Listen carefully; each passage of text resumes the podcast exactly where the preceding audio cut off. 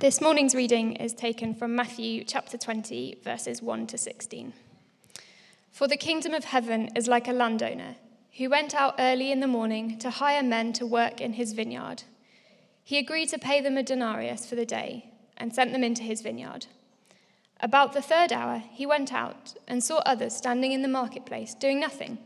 He told them, You also go and work in my vineyard, and I will pay you whatever is right. So they went. He went out again about the sixth hour and the ninth hour and did the same thing. About the eleventh hour, he went out and found still others standing around. He asked them, Why have you been standing here all day long doing nothing? Because no one has hired us, they answered. He said to them, You also go and work in my vineyard. When evening came, the owner of the vineyard said to his foreman, Call the workers and pay them their wages beginning with the last ones hired and going on to the first. The workers who were hired about the eleventh hour came, and each received a denarius. So when those came who were hired first, they expected to receive more. But each one of them also received a denarius. When they received it, they began to grumble against the landowner. These men who were hired last worked only one hour, they said, and you have made them equal to us who have borne the burden of the work and the heat of the day. But he answered one of them, Friend, I am not being unfair to you. Didn't you agree to work for a denarius? Take your pay and go. I want to give the man who is hired last the same as I gave you. Don't I have the right to do what I want with my own money? Or are you envious because I am generous? So the last will be first, and the first will be last.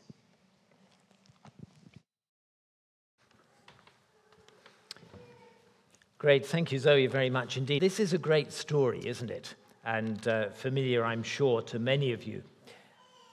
The owner of the vineyard went to find some workers for the day and hired some for an agreed wage of one denarius for the day. And that was standard for a day's work. So there were no great surprises, really.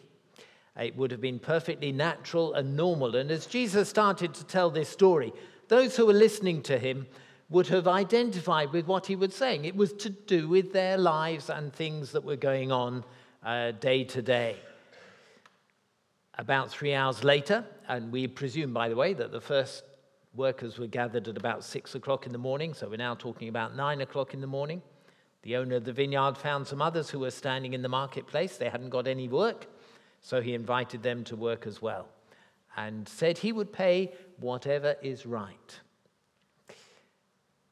Then, six hours into the day, in the heat of the day, midday, and then again nine hours into the day, three o'clock in the afternoon, even 11 hours into the day, five o'clock in the afternoon, he invited those who'd been waiting all day to work. That was the point where the story gets a little bit unusual, because I'm sure in the culture of the day, it would be less likely that. Uh, someone like in this situation would keep going back to the marketplace well into the afternoon and uh, pulling in other people just for a short time. But uh, this is the story as Jesus told it. Whenever I read this story, as well as thinking about Kairos this morning, I'm reminded also of the Paddyfield project, which is such an important part of Mercy Mission. Many of you are familiar with this. The Mercy Mission, of course, uh, the work that is led by Charlie Tom in Vizianagaram in Andhra Pradesh in India, and part of that work uh, in more recent times has been that we have sought to raise funds in order to buy paddy fields so that the mission can be self sufficient in those times where it may be that the kind of uh, financial input from uh, the UK and other parts of the world might not be available.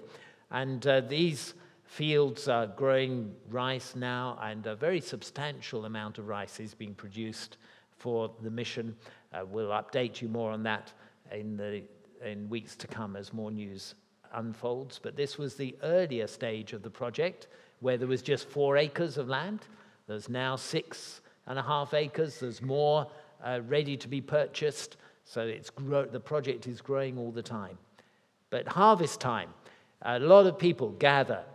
Sometimes it's the ladies from the local village that gather to cut the corn down. And then here, I think these are some of the students from the Bible College that have come across to the paddy field to help with the gathering in of the harvest. People coming together for that task and uh, working hard in hot conditions. But let's go back to the story as Jesus told it. We get to the end of the day and to pay time. And there were a few people who'd worked only one hour, others who had worked 12 hours. You know this story, you know how it unfolds. And the surprise element of the story, of course, was that everyone got the same pay. It was an extraordinary end to this day. Some were elated, others were furious. But to those who'd been working all day, the owner simply said that they had received what they had agreed to receive at the start of the day. It was the generosity to the later workers which created the problem. Those maybe who seemed unemployable, unworthy, those who'd been sitting around all day now found themselves receiving the same benefits as those who had worked all day. And the key words in this story come right towards the end, where the owner says, Are you envious because I am generous? Are you envious because I am generous? I wonder, why did Jesus tell this story? What was he wanting to say when he told this story? It is a story about the generosity of God. Jesus wanted to say something very powerful about the grace and the generosity of God. It's a story about God's kingdom and how God treats us today. Primarily, this is a story about grace. This is a story that says that love, the love of God, cannot be portioned out into little bits, nicely adjusted according to the merits of the people who were receiving it. No, God loves us all the same. And his mercy and his grace extends to all of us the same. You see, there is a coin which is worth exactly one twelfth of the denarius, the wage that was agreed for a day's work. And that little coin could have been used as a payment for those who worked just one hour or two of those little coins for those who'd worked two hours, and so on. But that's not how the owner of the vineyard treated those who he called to work. And Jesus told this story because he was saying that's not how God treats us. He doesn't give us a little bit of, of his love because perhaps we've known him for a little time or we've shown a little bit of interest in his kingdom. That's not the way God works. He gives us generously. God's love is both overwhelming and it is undeserved. See how much the Father's love has been lavished upon us that we should be called children of God. He loves us without deserving, and He loves us without fail. There's an overwhelming generosity in the way in which God deals with us. That while we were still helpless, while there was nothing that we could do to earn or benefit from the love that God the Father wants to show us while we were in that helpless or powerless place. Christ died for us. That's what the scripture says in Romans 5 and verse 8. And yes, we clearly have our part to play. We are called to repent, to turn away from what we know that is wrong. We are called to believe and to trust in a Father who loves us, and in Jesus, the Son of God, who died for us, who saves us. We are called to follow Christ completely and wholeheartedly. But this is only possible because of what he has first done for us and the overwhelming generosity in his love and grace. And that is the primary meaning of this story. This is a message of great hope for people all the way across the world whatever their circumstances. This is overwhelmingly a message about God's generosity, catching people by surprise. Those who expected only a tiny bit of God's love actually receiving the fullness of God's love. So, how does God show his generosity today? What does this mean in each of our lives and in the lives of those around us? If we're talking about a God who is generous, what does that really mean day by day? Well, I suggest there, is, there are a number of ways in which God is showing his generosity. That may, maybe, first of all, we see his generosity through the wonder and the beauty of the world that he has made. And we just touched on that a little bit earlier on, didn't we? It is the most amazing world indeed. And I'm sure that as the children come into Wonder Zone this week, uh, whatever else goes on in Holiday Club, they will capture a little bit of that sense of wonder at the world that God has made. And because it is such a wonderful and a beautiful world that God has created for us, we need to open our eyes and actually see the beauty of His creation around us. And we need to care for that world that God has made. We can't ignore it, we can't abuse it. And clearly, there are many ways in which what we do and how we live is not caring for the world that God has made. And we're being challenged very much about creation care at the moment and how we look after the planet. Because this is a wonderful world in which God has shown his generosity, and we can see it, and we need to appreciate it and be careful about it. So God's shown his generosity through the wonder and the beauty of the world he's made, through the full extent of his love. We need to grasp something more about the quality and the character of God's love. There's a very familiar passage later in the New Testament that talks about love. And these words will be familiar to many of you, I'm sure. 1 Corinthians 13, verses 4 to 7. Love is patient, love is kind does not envy, does not boast, it is not proud, does not dishonor others, it is not self seeking, it is not easily angered, it keeps no record of wrongs. Love does not delight in evil, but rejoices with the truth. It always protects, always trusts, always hopes, and always perseveres. And often when we read those words, we're thinking about our love for one another. But actually, underlying that is God's love for us. And we can only begin to journey into that kind of love because behind it there is a God who has shown his overwhelming, immense, amazing love. That he himself is patient, that he himself is kind that he does not envy and does not boast and is not proud and does not dishonor others, that he is not self seeking, easily angered, that he keeps no record of wrongs, that God himself does not delight in evil but rejoices in the truth, that he always protects, trusts, hopes, and perseveres. This is the character of God. This is the full extent of his love.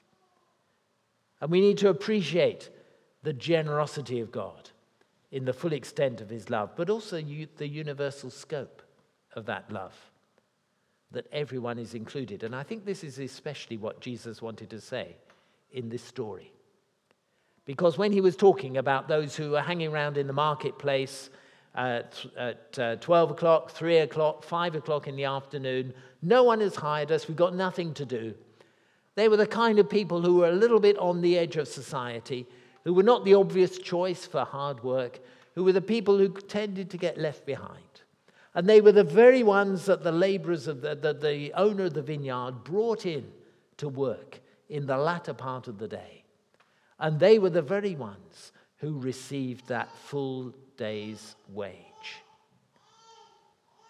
And that, I'm sure, was Jesus' way of speaking to his listeners and saying that the love of God the Father is not just for one group of people, but actually it is for everyone. It is especially for those who feel very much on the edge of society.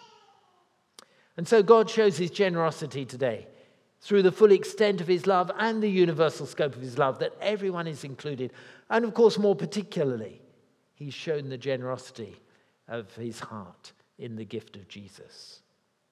And we need to understand that the cross and the resurrection were the supreme gifts of God. That in the incarnation that we remember at Christmas, where God Himself took human form, that in itself was an expression of His love, which took deeper and deeper expressions as Jesus grew up and as He exercised His public ministry. And that when Jesus died on the cross, it was the heart of God that was reaching out in love to the brokenness of the world and the sinfulness that you and I have contributed to. And it was there that the love of God conquered all that was wrong in the sacrifice that Jesus so willingly gave. And then in the resurrection, the power of God triumphed over sin and darkness and death and brought about new life. And in those moments that we will come to celebrate uh, in a moment in communion, and then in a few weeks' time more fully as we come into the Easter season. The gift of Jesus is right at the heart of God's generosity. But it doesn't stop there. And so the generosity of God extends to all people. And the blessings that he gives to us. We sung earlier that song, 10,000 Reasons for My Heart to Find. But I wonder whether sometimes you are so overwhelmed, and I am so overwhelmed with the more difficult elements of life, that actually we struggle to find even 10 reasons to be thankful to God, let alone 10,000 reasons.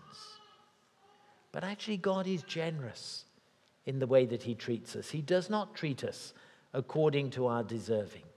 Out of His heart, is flowing an overwhelming, generous, unfailing love.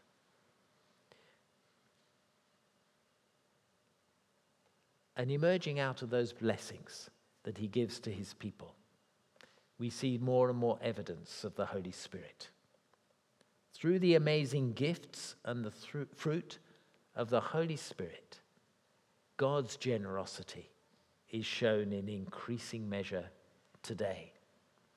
And that means that you can become more than you already are. And whatever kind of person that you are at this moment in time, you can become something more. Because God, in His generosity, is pouring out His Spirit and wants you to receive, accept, and experience the fullness of that Spirit. So today you may be among the workers who were called to the vineyard at six o'clock in the morning. You may feel today that you're one of those who has spent years of your life trusting and serving God, a bit like those who were called in the early hours of the morning. And you've given a lifetime to serving the Lord. That is absolutely fantastic. But you may be among the workers called to the vineyard at three o'clock or five o'clock in the afternoon. And you've barely got your hands dirty and the day has ended. You're also new to this.